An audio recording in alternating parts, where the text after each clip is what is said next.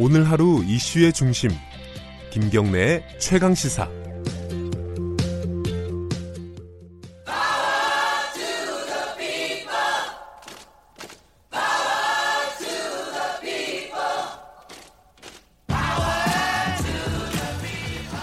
예, 을의 입장에서 을을 위해서 어, 생각하는 음, 지금은 을밀대 시간입니다. 금요일 마지막 시간이죠.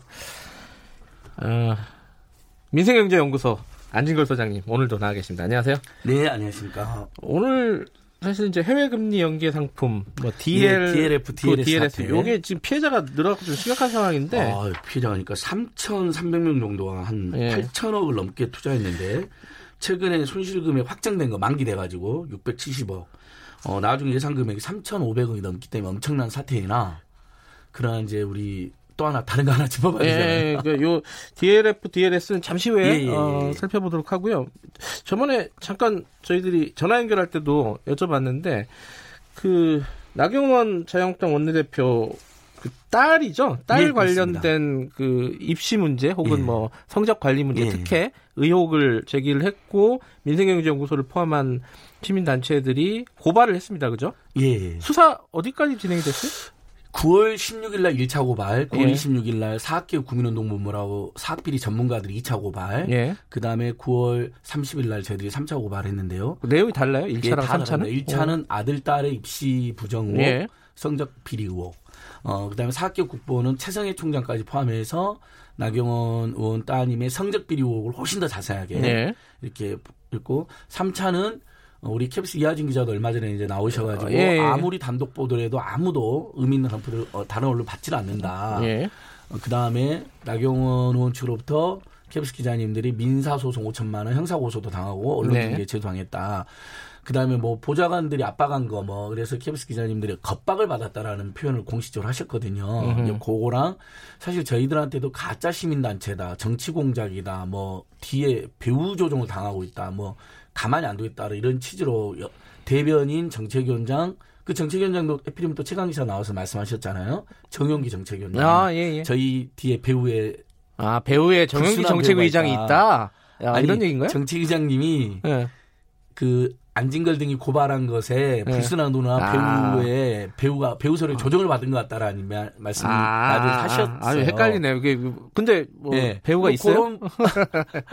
저기 이 방송 저 벌써 최강 시사만 2년 넘게 2년 가까이 출연하고 있는데요. 배우는 우리 국민들과 함께 항상 오고 있죠. 그러나 네. 제가 모든 국민을 대변한다고 감히 생각하지는 않습니다. 항상 국민들 의견도 각각이기 때문에요. 근데 그거는 그런 고발은 부분- 한건 아니죠. 아, 그 부분 내- 내려서 명예훼손이나 협박으로 아. 캡스 기자들이나 저희들은 협박까지 있었다. 어. 중대한 어떤 일종의 입을 봉쇄하기 위한 강한 제1야당의 원내대표 정책위원장 대변인 법률전당까지 다 나서서 저희를 공격을 했는데 예. 겁이 안 날 수가 없지 않습니까? 사실상 저는 협박으로 느꼈거든요. 그래서 KBS 어. 기자들에 대한 협박, 저희들에 대한 협박까지 고발했습니다. 근데 오늘 저는 우리 최강 기사를 위해서 제가 굉장히 중요한 자료를 하나 들고 왔습니다. 아, 잠깐만요. 네. 근데 검찰이 수사를 하고는 있어요. 근데 벌써 20일 다 돼갔잖아요. 예. 아직까지 수사한다는 연락이 전혀 없습니다. 아. 어떻게 이렇게 조용할 수가 있는지 고발인 조사 모르겠어요. 아직 못- 고발인 조사 연락도 없고요. 어. 9월 17일 날 문자 하나 딱 신도 검사실에 배정되었다. 아, 배정은 됐다. 예. 간단한 문자 하나 외에 아무런 연락이 없습니다. 예.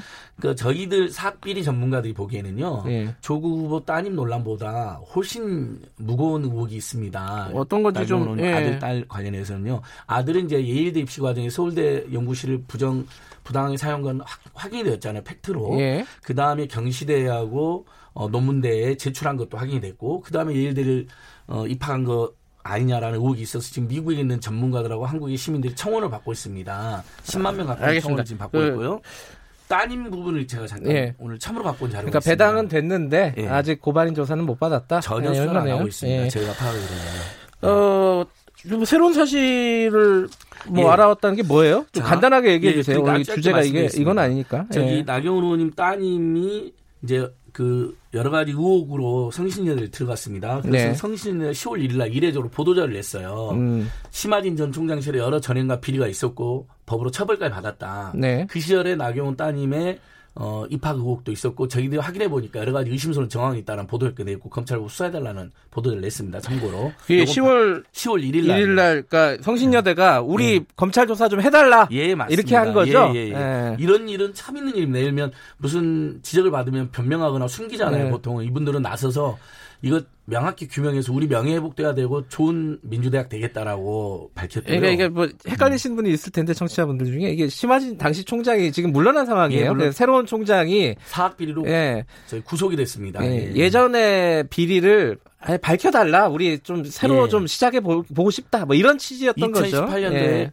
새로운 총장에서 감사를 했습니다. 의혹이 많으니까. 그래서 많은 의혹이 있다라고 이제 지적을 했는데. 근데 이 안에 이제 나경원 원내대표 자녀 문제가 들어가 나옵니다. 있다는 아예 거죠. 들어가 있습니다. 예. 따님의 의혹이 있다. 입시 의혹, 성적 의혹이 있다로 되어 있고요. 그러니까 새로운 사실은 예, 그런 근데 거예요. 새로운 사실은 제가 그래서 저번에 이제 캡스 이하진 기자님도 열심히 보도하고 계시는데 예. 예. 여기까지가 확인됐습니다. 나경원 따님이 총 8건이나 성적 정정이 있었는데 성적을 정정해 줬다. 성신여대 감사 보고서에도 보면 예. 비정상적인 급격한 상승이 있었다라는 지적이 나옵니다. 네. 근데 실제로 보면 가장 심한 경우가 D0에서 A 플러스 무려 10단계가 올라갑니다. 디젤에서 A 예, 플러스가 여기 있어요? 제가 우리 오. 앵커님한테 다 보여드릴게요. 이렇게 8건에 어, 유튜브 라이브로 보시는 예. 분들은 이 서류가 보이실란가 예, 모르겠는데 여덟 어쨌든 건에 그런 게 있네요. 진짜 예. D0에서 A 플러스. 예.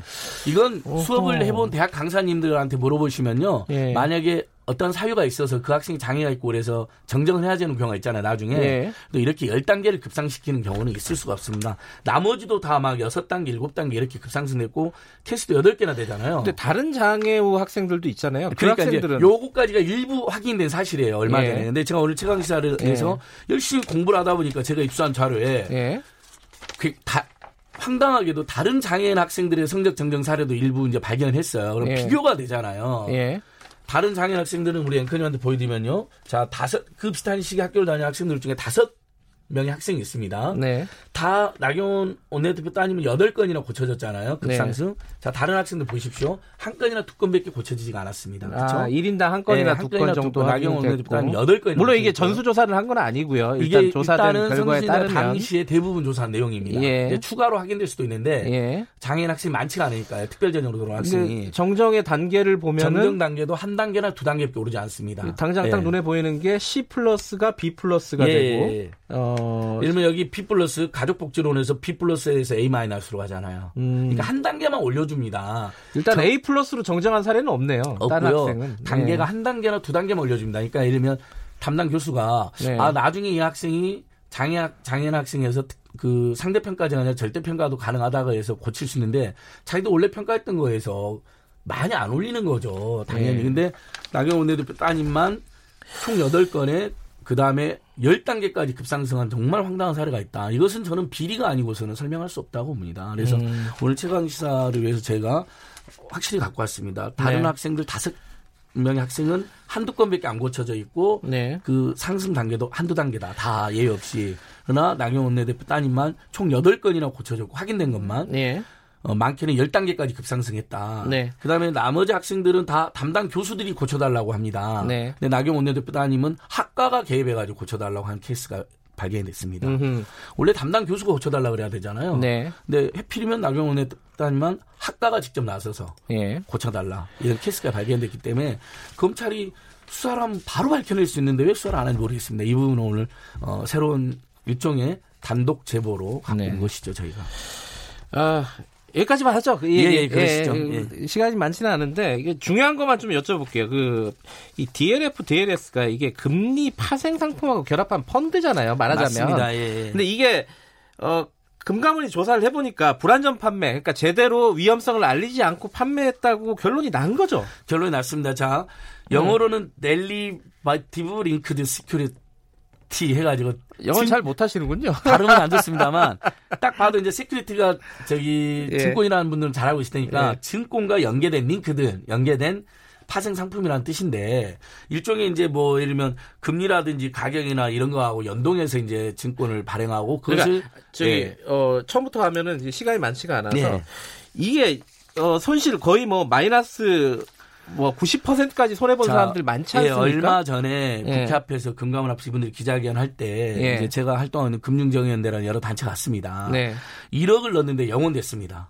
영 원이에요, 예, 영 원? 백- 한 푼도 안 190만 원? 되신 분도 있고요. 음. 이런 분들이 피눈물 흘립니다. 아니 궁금한 거 예. 잠깐만 궁금한 게 이 금융 그 소비자들 그러니까 그 여기에 가입한 소비자들은 다 피해를 봤는데 금융회사는 피해를 봐요 안 봐요? 안 봅니다. 전혀 자, 안 일단 봐요? 은행 은행들이 주로 팔았잖아요. 네. 이제 DLS랑 연계된 펀드, DLF, 이제 F가 펀드잖아요. 예. 팔았는데 은행들은 오히려 수수료 수익을 얻었죠. 근데 자기들 손해 보는 건 없어요? 예, 없습니다. 왜냐면 수수료를 받았는데 이미 오. 몇백만 원씩 받았는데 1억이면 몇백만 원 받았는데 리스크를 전부 다 소비자한테 준 당연하죠. 거네요. 근데 오. 이분들 대부분이 절반 이상 60대 이상입니다. 아, 고령자들한테 예. 팔았다. 그리고 우리는 하나은행 자료 같은 데 보면요. 네. 예금, 안정적 예금을 선호하는 고객들을 대상으로 영업했다는 게 나옵니다. 네. 그러니까 이분들 한결 지르게 합니다. 내가 예를 들면 전세보증금 모아서 또는 파출, 심지어 파출부 해가지고 1억에서 2억 모아가지고 음.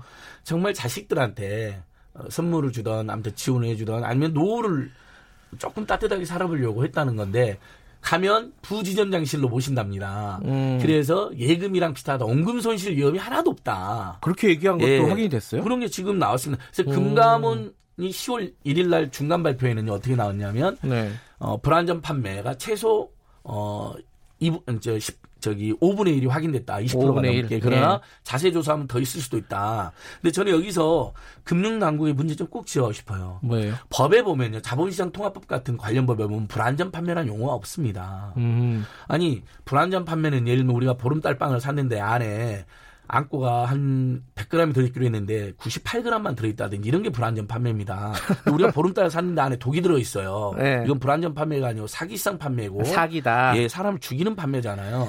근데 그동안 이게 이명박 정부에서부터 계속 금융당국의 어떤 탐욕이라든지 불안전 판매가 심하게 있었는데 그때 많은 시민단체들이 예를 들면 키코 사태 같은 것도 있었잖아요. 그다음에 동양증권 사태도 네. 있었고 이건 불안전 판매가 아니라 사기성 부정 판매다. 법에도 그런 취지로 나와 있거든요. 음. 그리고 규정해놨는데 금융당국이 금융 권력들을 보호하니라고 불안전 판매라고 하는 누가 보기에 예를 들면 약간의 하자만 있는 것 같잖아요. 그렇죠. 뭐 아니 어떻게 평생 모은 돈 그다음에 증권 투자 한 번도 안 해보신 분들한테 이 상품은 공격형 투자 상품입니다. 참고로 그 근데 그것을 이다 유도하면서, 끝나가서 어, 어. 여쭤보는 건데 그러면은 어, 손해를 뭐 보상을 받거나 조금이라도 회복할 방법이 있습니까? 다행히 금감원에서 불안전 판매라는 말도 안 되는 용어를 쓰긴 썼지만 네.